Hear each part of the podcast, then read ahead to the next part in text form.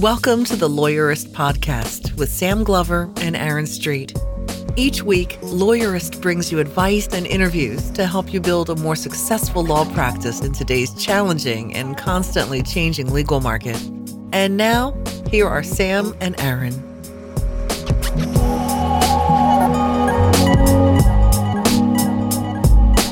Hi, I'm Sam Glover. And I'm Aaron Street, and this is episode 64 of the Lawyerist podcast, where we talk with Andy Mergendahl about the Internet of Things and its implications for lawyers and clients. Today's podcast is sponsored by Smokeball. Turbocharge your small law firm with case management from Smokeball.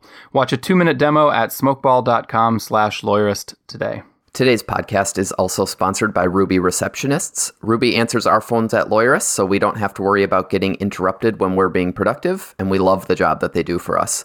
You can visit Ruby at callruby.com slash lawyerist to get a risk-free trial with Ruby.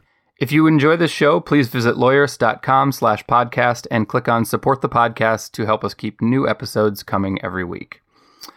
So, Aaron, recently the news hit that X.AI, which is an um, technically an artificially intelligent bot that helps you schedule your meetings, uh, just raised $23 million and plans to launch it widely this fall. Uh, and we kind of keyed into that because we've had some experience planning a meeting with X.AI. What was the name? What's the name of Amy? I think it's like Amy something. She has the the bot has a specific name. Yeah. It's like Amy Murphy or something like that. it, yeah, it's like Alexa or Siri or whatever. They all have to have names, and I, I guess they're all women's names for some reason. Yeah. So you know, we we scheduled an appointment. Uh, Matt Homann, as he usually does, had jumped on the shiny new thing and tried it, and I, I thought it was a little clunky. I, I wasn't a big fan of it. I it, it seemed to take a while for responses to get back and forth, but maybe that was just the challenge of scheduling an appointment with three people. I don't know. Yeah, it's not sure. It's not clear to me whose time it saved. I think it saved Matt, the scheduler, a little bit of time because he just said, go schedule this meeting with these guys. Mm-hmm. But on our end, we were getting emails back and forth and back and forth to pick our schedules just like we would if we were working with anybody's assistant. So I'm not sure this is the solution, but this whole uh, genre of AI uh, virtual assistants, I think, is a really fascinating um, new technology that is definitely the wave of the future. Well, yeah, John Grant recently wrote a post on Lawyerist about um, a, a customer support AI, where essentially what you do is it it reads your responses to customer support requests and learns how you would respond. And it pre drafts emails for you. So, you know, the first time uh, you could use this for client service. First time a client calls and and they ask about the status of their case, or they um, give you a question about, hey, we want to bring on a new shareholder, and you respond.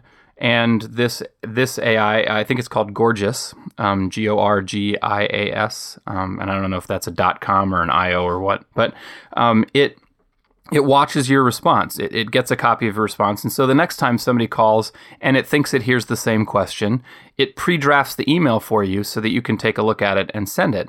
Um, there's no like, there's none of this tedious uh, filling out fields and stuff in a document to do document assembly. It just watches what you do and then learns what you do in, in I guess, the way an associate would do.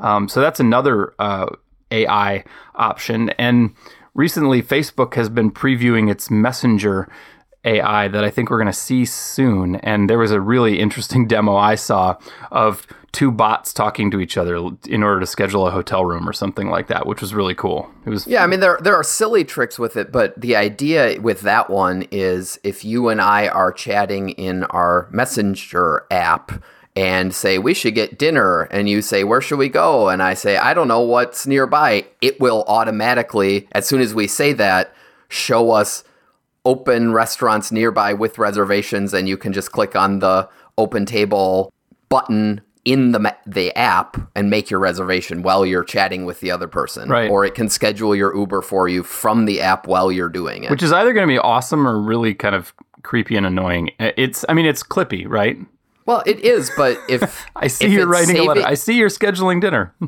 yeah, it could be. I mean, the other the other versions of this more on the business function side. Um, I use an app called Crystal Knows that is a plugin to my email that basically pulls profile data from people's social media accounts, mostly LinkedIn, and it does this sophisticated psychology analysis on it so that when I'm crafting an email to someone, it will tell me Sam Glover likes emails that are short and personal. And so you should start your email with, Hey, Sam. And you should make sure to include three or four data points in an email because he likes specific data or whatever it is for any given person. And it will then auto correct your email to write towards the personality of the person you're writing to. And it is fascinating. Yeah, you, you're a big fan of it. I've, I'm not as big of a fan of it, but um, but I think it's really cool and it's amazing how accurate it is you know, you, you, I looked at my own profile and I was like, well, they, they that's pegged me. yeah, and it, and it will tell me like this person wants you to be very serious and professional, whereas this person wants you to be casual and fun, or and tell so, a joke. This person likes, you know, responds well to humor and stuff. Yeah, yeah, and and I'm not. Uh, I'm careful to still say what I would otherwise say, but if if it indicates to me that I'm going to be more persuasive with someone saying, "Hey Sam," than saying, "Dear Sam," then I'll do that because I want to be able to communicate clearly with them on their terms. Yeah, and if and if there's no cost other than revising your email, why wouldn't you do it? It's yeah, I guess maybe we're witnessing the birth of the the weak AI bots. it's starting. I mean, it, these are all calling it AI. You know, Ed Walters uh, has kind of a rant that he goes on uh, in in Ed, Ed Walters not shouting rant style um, about we should probably stop talking about artificial intelligence because it's just uh, it's all a matter of degree, right? The more sophisticated your, your, algorithm gets, the more it starts to look like artificial intelligence, and that's what these are. They're just bots. Um, Siri is an algorithm, and so are these. But uh, but the more targeted and better they get at doing their jobs, um, it's the more impressive things are going to get. And yeah, we might totally be in entering weird world where we have virtual legal assistance without really even having to do much. Yeah, I mean, you can definitely foresee that practice management software developers are already incorporating some of the language of your smart assistant, your virtual assistant, and clearly they're watching this technology too. And it's just a matter of time before these things about automated calendaring and automated communications become part of their suites too. Yeah, it'd be it'd be awesome if I, am not sure how how you'd initiate this with your with your software, but you know why don't you know why isn't uh, Smokeball or Clio or Rocket Matter watching me open files so that I only have to do it once? Uh, and then the next time I start opening a file, they go, "Hey, I see you're opening a file. You want me to take over?"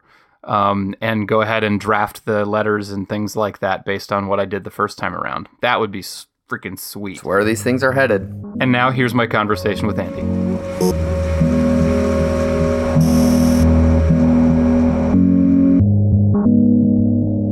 Hello, my name is Andy Mergendahl, and I am a privacy officer and uh, a lawyer, and I work at a large commercial bank. I work in uh, ensuring that the bank is protecting sensitive information that it collects from its customers and from its employees and specifically, I work mostly in um, HIPAA, the, uh, health law that protects your health information, and the uh, federal law, commonly called GLIBA, that protects your financial information that you provide to financial institutions. All right, and I don't think you've ever publicly named your employer, so I won't even ask. No, I, the only reason I don't do that is, is, is and it's no secret. Um, people can find out if they have an internet connection. Um, but uh, I just don't name it because then I never have to worry about violating the bank's policy on social media and. Uh, you know, as any big company does, there's a group of folks that speak for the bank, and sure. I don't speak for the bank unless I'm actually doing my job as a privacy officer instead of just chatting with you, Sam. Well disclaimed. Um, Thank you. And we've sort of this is kind of fun because uh, you sort of uh, did a lot of writing for us for a while, and uh, decided you needed a break from that, and now I've I've sucked you back in, or rather, you volunteered to be sucked back in in the form of the podcast. So right, well, writing got to be very hard, and so just talking is a lot easier. So thank goodness for the development of your podcast. Good. And today, well, you had written to me and said that you got inspired. First, you wanted to argue about law school, um, but then you told me that you'd gotten inspired by a CLE on the Internet of Things, and um, I think we should talk about the Internet of Things And I think we should start by talking about what are we even talking? What is the Internet of Things? Because I, even if people have heard that, I'm not sure they know what it means. Well, it is kind of a, a wonky term, um, but it it's fairly descriptive in that we're talking about the internet um, and the interconnectivity of um, devices. That's where we are right now in the progression toward um, you know the bright future that awaits us all. So we're talking about individual things right now, like your car, your refrigerator. Um, we were just chatting a moment ago, Sam, about uh, Dick Cheney's um, pacemaker he had in his chest that was actually connectable to the internet wirelessly, and then hmm. uh, I understand that created some concern for the security folks when he was still um, in a position of influence. So it, it's the traffic signals. Um, I mean, there's a jokey side of this, right? You can buy internet connected toothbrushes and cups sure. and things. Yep. Yeah, your toothbrush will will send you an email when the bristles are getting too dull and you need to pick up a new one on the way home or, or order one from Amazon, of course. Right. So uh, it's it's great, um, but the problem, of course, with with technology that's involves communication is that everyone wants to be first to market with everything. So, um, for example, the Samsung, I, they got the most publicity for having the smart TV. So mm-hmm. it was it connected directly to the internet, which lots of TVs do now. But um, that Samsung TV had a microphone ostensibly just so that you could say uh, ESPN and it would turn on ESPN for you, would change the channel, say, or it would start recording your DVR or whatever. The problem was that it wasn't really well thought out, and so the, the television microphone was by default turned on, and there were a lot of concerns that it might be listening to you all the time and sending those voice recordings digitally back to a server somewhere and potentially to a third party that wasn't as trustworthy perhaps as Samsung. So well, which is probably true, right? I mean, when Apple delivered its keynote uh, just recently and the uh, the person on stage was demonstrating Siri. He says, "Hey Siri," and half of the phones in the auditorium woke up and said, "How can I help you?" Right. Exactly. Of course, they're listening. Right, and and they they should be listening if we want them to be. Right. Um, but I, I don't have uh, I don't want my phone listening to me all the time. I want to you know, I have an Android phone, so I have, I want to have to swipe it before the microphone comes on and starts listening. So it, it's fascinating, um, and and there are the opportunities for you know saving time and being efficient and being green by not having to drive to Target you know 12 times a week to buy all those individual things that you need. Um, it's fantastic, but there as, as I said, it, anytime you, you want to be first to market, you're going to probably miss the analysis that requires, you know, folks like uh, like attorneys to sit around and think about worst case scenarios and and bad publicity. Which is what and, we do best. Right. Exactly. That's that's really what we are so let's, to do. Uh, so let's talk about some of that. I mean, I so the you know the first Internet of Things thing that I remember hearing about was the fridge that would know what is inside of it and then be able to assemble your grocery list um, based on what you've finished, which is very cool and all. Um, cars that know where they are and can talk to the cars around them so they don't run into each other, which sounds fantastic. Yes. Um, I'm, I'm looking forward to turning over control of my yeah. car to the to the computer, and, and only because everybody else has to. Also, instead, what better, we have is internet connected spoons.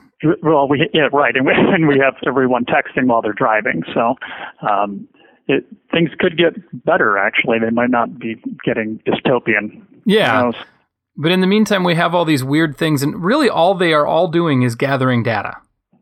Right, they're they're listening essentially, yep. and and um, if you're if you're tapping or talking or whatever, uh, if you're driving and your location um, is, your services are turned on, then Google is collect. If you're, if you're using Google Maps like I do, it's collecting all my all my travels. Mm-hmm. So I don't I don't turn on my location services on my Android phone unless I need them to figure out how to get someplace.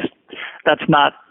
Um, I'm not particularly paranoid about this stuff. Um, I know that Google knows more about me than anyone, um, you know, including my wife in some cases. Um, you know, but it, it's a matter of I know I'm providing information when I decide to do something while I'm online, and I'm conscious of what's happening. So I don't think that everybody is aware of of that, and and and some people honestly just don't really con- are con- are not concerned about it at all. There's a there's a certain perspective out there of I don't have anything to hide, so why why do I care, right? Mm-hmm. Um, which is interesting to me and and troubling to me, and sometimes infuriating because it makes it harder to get positive change made um, with respect to the political process that we need to well, and if you don't have anything to hide, go walking around the mall naked. I mean, it's not. Of course, right. you have something to hide. You have you have modesty. You have propriety. You have all kind that that don't have anything to do with nakedness. But I mean, of course, you have things that you just don't really care to share with other people all the time, like where you are or um, how much you've had to eat or drink or what. You know, I just those are things that I don't particularly care to share with anybody who's interested. Yeah, and, and a lot of it has to do with security. The, the folks that are very security conscious and they're very worried about, you know, ISIS is going to come and kill me and my children, uh, they think that they can trade privacy for security, right? And this is you you've probably seen the the quote attributed to Benjamin Franklin about trading privacy um, for security um, makes one really not deserving of either. So um, there's a expression in, in, among privacy folks that you cannot have you cannot have privacy without security, mm-hmm. but you can certainly have lots of security and no privacy. Which is, it seems like where the FBI is trying to send us. So well, um, it seems to me, you know, there there is there are a bunch of interesting aspects of it, but it seems to me that there's a fairly simple one that maybe lawyers should be keeping in mind. And that is sort of the, you know, we all know you're not supposed to d- discuss your client's cases in the elevator um, or and you should keep your voice down in the coffee shop if that's even an appropriate place to be discussing client matters at all. And um, we've talked before, I've talked before about the importance of using tools like VPNs so that um, your virtual conversation between you and the internet while you're at a coffee shop isn't something that's easy to overhear. But I guess what we've uh, pointed out up to this point is that there might be other things listening in on you at all times, like if you have a smart TV in your conference room, that might be something to be aware of. Or if you have um, what is uh, Am- the Amazon Echo sitting in your office, I'm I'm not sure that's a great idea. Right. And and we were we were speaking uh, offline about that a little while ago, Sam. About can you get into trouble in terms of your law license if you're not savvy about these things or thinking about these things? And Probably not, I would think.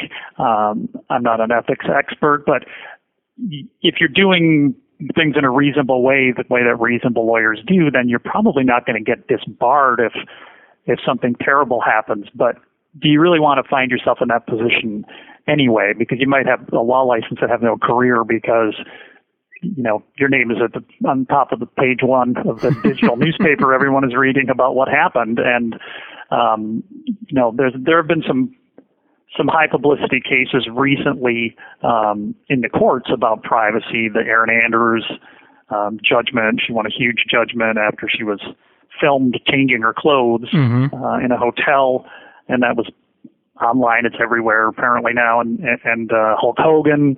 Um, everybody's got a sex tape apparently, and, and it's just a matter of when it gets released. So his was apparently leaked by Gawker, I understand. Yep.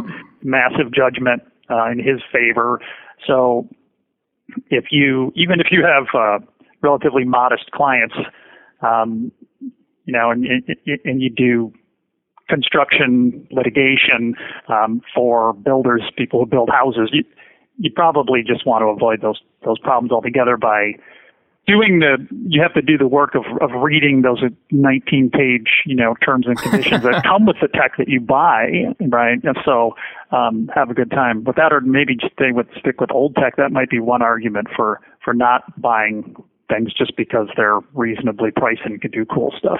Well you know i th- also think it's worth uh, imagining the conversation you might have with your client and then potentially having it if, if you think it's worthwhile. But um, let's say you've got an Amazon Echo sitting in your office. Um, are you really, you know, w- w- the conversation with your client might be something along the lines of, um, hey, before we start talking about the sensitive details of your divorce, or before we start talking about the intellectual property that that you haven't told anybody else about, or the trade secrets that you need to secure with me, um, I think I better let you know that I've got a device sitting here that's listening to everything we say and sharing it with Amazon servers. How do you feel about that?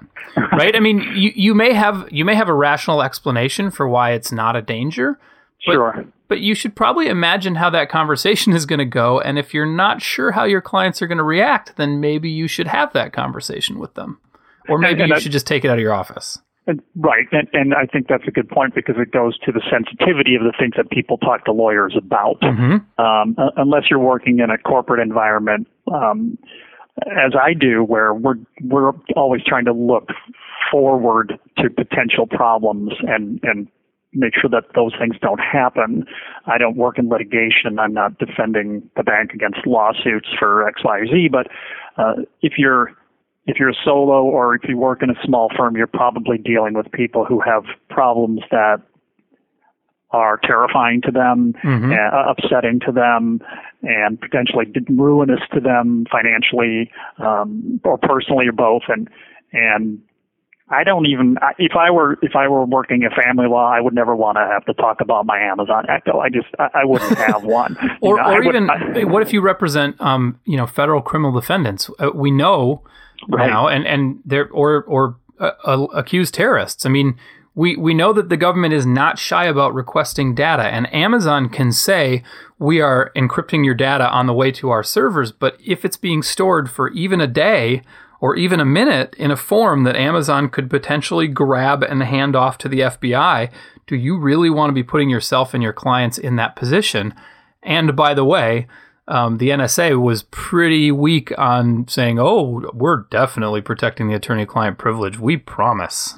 so, right, and that's, that's uh, I don't believe it. They, that's not why NSA exists, is to protect attorney-client right, privilege, right?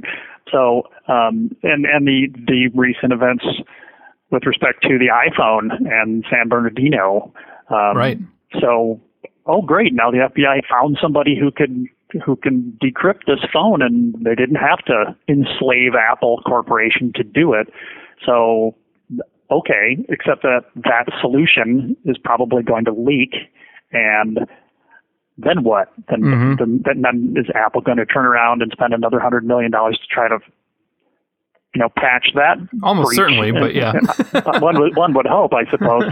but um, it, it's it's something for folks to, to be aware of, and maybe have a conference room where you walk in with, um, you know, a, a, fountain pen and a pad of paper, and, and nothing, not even your phone, perhaps. That sounds perfect. Um, Just I to mean, kind of get yourself in that frame of mind of when you talk to clients. Yeah, I, I mean, I hate to I hate to be accused of spreading fear and uncertainty and doubt. You know, FUD when you see it. Um, right. But um, but I do think it's really important to if you're going to use technology, especially if you're going to try and use cutting edge technology or technology that may monitor you. I think it's really good to use it in a way that you feel comfortable telling your clients about. The conversation of, I have a paperless office. All of the documents are encrypted before they leave my computer. They're stored encrypted on a remote server that only I have the the keys to, um, and I sync them up between my phone, which is also encrypted. And we have a policy in my office of encrypting everything that leaves this office. Um, we use um, encrypted connections to get our email, and we protect that as best we can given the internet that we have. Um, and here are the times that we don't think you should use email. And so we have a secure client portal where you can communicate with us. Nothing that I've just said, including the word encrypted like a dozen times, is actually all that difficult to do. And if you have that conversation with people, almost all of them are, are just going to be like, okay, you just said encrypted 12 times. I'm good. Um, right, right. But if part of that conversation is, and by the way, I have a device sitting on the desk here which could be listening in on everything we say.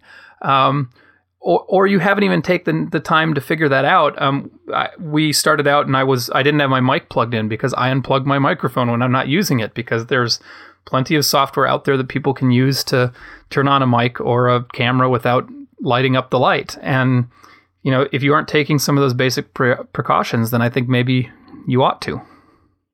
Right. There was a, a another famous instance recently. I think it was about six months ago or so. There was a a woman who's a security writer, uh, and she was surfing around the, some of the darker corners of the internet uh, in the middle of the night, and and came across a, a Russian website that that basically was just a a a repository of cams, cameras, webcams, mm-hmm. all around the world, thousands of them, and most of them were not never intended for public use. So we're talking about things like video baby monitors and mm-hmm. uh, you know cameras inside homes for people to be able to see what's going on outside or what's going on inside. They yeah, how many people think about encrypting their baby monitors?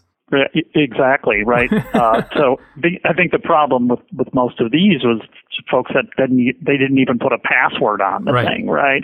Um, so this this poor woman was so upset she spent two days trying to contact folks, track people down, and say you really need to put a password on your baby monitor because the Russian, you know, whoever this Russian person is, and everybody else in the world with an internet connection can watch your house. So yeah. it's and and I think it's fair to say that there are lawyers out there who have tech in their offices that can do things like this, and they haven't done what they need to be doing to protect themselves and their clients. And on that note, let's take two minutes for our sponsors. And when we come back, uh, I've got another line of questioning to embark upon. Wish there was a case management system built just for your area of law? Smokeball comes with over 200 different matter types to support the way you work. Turn case details into documents with automated templates, convert and email PDFs with just a click, and stay on top of every detail and task with workflow tools. Check out Smokeball for your small law firm and never miss a detail again. Watch a two-minute demo at smokeball.com slash lawyerist today. This podcast is supported by Ruby Receptionists. As a matter of fact, Ruby answers our phones at Lawyerist, and my firm was a paying Ruby customer before that. Here's what I love about Ruby. When I'm in the middle of something, I hate to be interrupted, so when the phone rings, it annoys me, and that often carries over into the conversation I have after I pick up the phone which is why I'm better off not answering my own phone. Instead, Ruby answers the phone, and if the person on the other end asks for me, a friendly, cheerful receptionist from Ruby calls me and asks if I want them to put the call through. It's a buffer that gives me a minute to let go of my annoyance and be a better human being during the call. If you want to be a better human being on the phone, give Ruby a try. Go to callruby.com slash lawyerist to sign up, and Ruby will waive the $95 setup fee. If you aren't happy with Ruby for any reason, you can get your money back during your first three weeks. I'm pretty sure you'll stick around, but since there is no risk, you might as well try. Okay, we're back. And Andy, here's the question. I feel like we're probably about a week or two away from the blog post on somebody who has to sensationalize everything um, and this that's going to talk about um, law practice and how you can build a better law practice using the Internet of Things and how it's going to make you a better lawyer and all that kind of stuff. So, how is the Internet of Things going to make me a better lawyer? Well, I don't know that it. uh, I'm sorry, just I'm I'm cracking up at myself right now because uh, like I when mean, the Apple Watch came out, that was the thing. How wearables are going to make you a better lawyer? If if better means um, more creative in your litigation um, thinking, then I think the Internet of Things can help you because there are all sorts of fascinating gaps in the law dealing with what we've been talking mm-hmm. about. So uh, if you're creative, you might be able to, you know, find someone who has who believes that he or she's been harmed, um, and for example, you might be able to represent this person in, person in a negligence lawsuit against the manufacturer of a device that didn't tell your client that um, when he and his wife were being creative uh, romantically that it was all getting recorded on a server somewhere far, far away. Well, I mean, that's interesting, um, right? There is no established standard of care yet for even something as simple as if your device is monitoring stuff, it should be encrypted. I, I don't even like, and which which things should be encrypted and when. well, in, encryption is is really like the second question. Mm-hmm. Is is it is it not uh, at least well there's a, there's an invasion of privacy tort law that goes back a thousand years right so um, if if you're being recorded and you don't know because you didn't read the 14 pages of, of right. legalese describing that that might actually be happening, do you have a legal remedy? Uh, I, I'm not a litigator, but I, I'm fascinated by these these questions. Um, is there when you buy something that's a contractual uh, exchange that takes place. So doesn't isn't the the manufacturer of the television with the microphone that's on by default? Isn't there a, an implied warranty of good faith and fair dealing between the two of you. So isn't, doesn't that doesn't that raise because of the, the spectacularly invasive nature of this device? Doesn't that raise the bar a little bit in terms of putting a warning on the box on the outside of the box that says microphone is enabled by default or something so that you don't have to be a glutton for punishment mm-hmm. like lawyers are and read the 14 pages and find that information. Um, is it fraudulent to mislead folks into thinking in, into only describing the fantastic things that your smart TV can do for you and not tell you that it's it's listening to you all the time. And, and that, sending your data over an unencrypted connection to an unencrypted server owned by Samsung where they conveniently forget to delete things or by a third party yeah. that then they're selling your information. And you know people rail on facebook uh, not too many people have deleted their facebook accounts. I still haven't deleted mine despite the fact that during the political season for example um, i live across the river in wisconsin and we're going to have our our primary tomorrow and a bunch of other interesting things. And i i I, I loathe Facebook because of the politics and and and the awfulness that is Facebook, but I can't I can't seem to delete my account because I learned too much that I want to know from Facebook because everybody is on Facebook.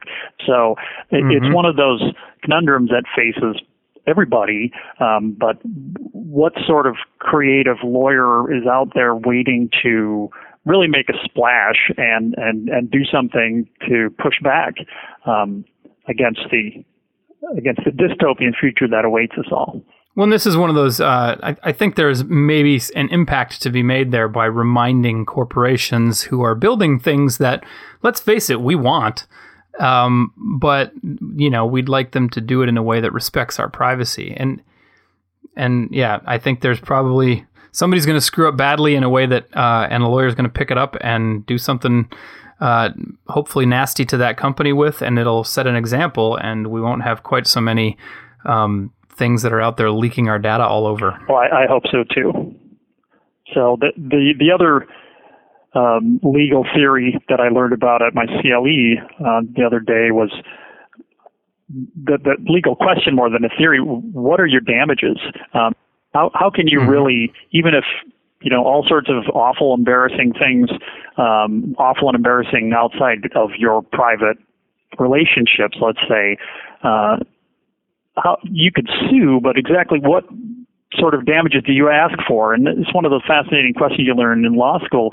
If it's not a criminal offense, then it's a civil offense, and you can only sue for money or you know, in some cases a replevin, right? You can ask for the cow back or something, mm-hmm. but you can't get that that stuff back once it's out there, right? Erin Andrews got fifty million dollars, but she can't get the video back of her. So, right is there is there some way that we could this becomes a political question of course as all legal questions are ultimately i think.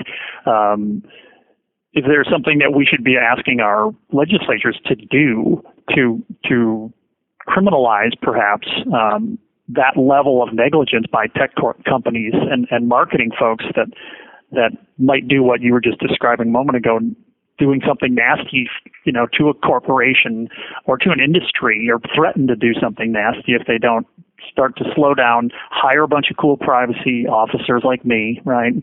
and, and and and slow down and, and think this through a little bit. There's a there's a pie in the sky concept we talk about in privacy called privacy by design, where we're we're trying to integrate ourselves into the stream of commerce to the degree where it would become almost impossible for something as foolish as a television where the microphone's on all the time to ever get to market because the questions would be asked at the beginning of the process rather right. than okay we're done. This is cool. We're going to really do well.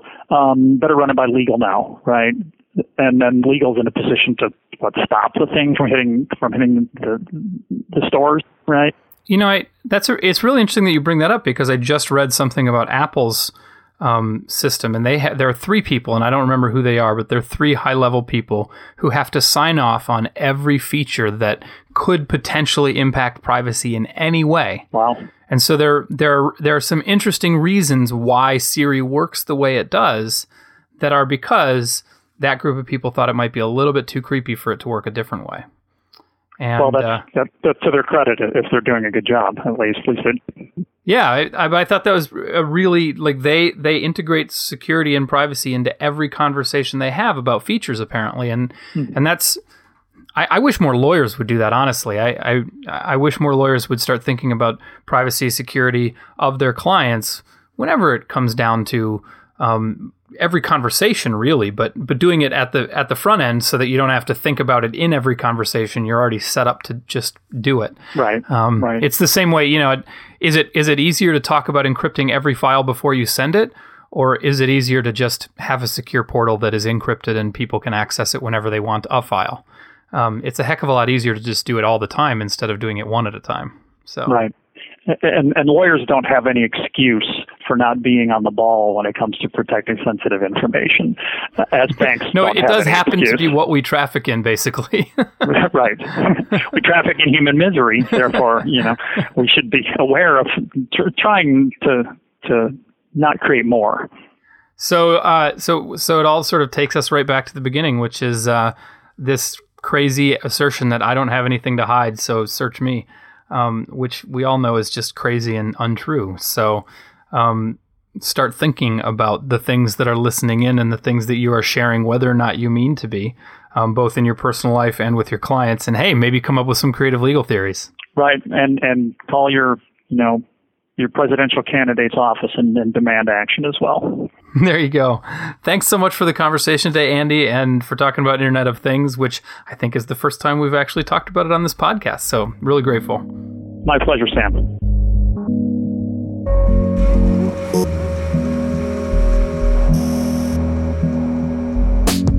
To make sure you catch next week's episode of the Lawyerist Podcast, subscribe to the Lawyerist Podcast in iTunes or in your favorite podcast app.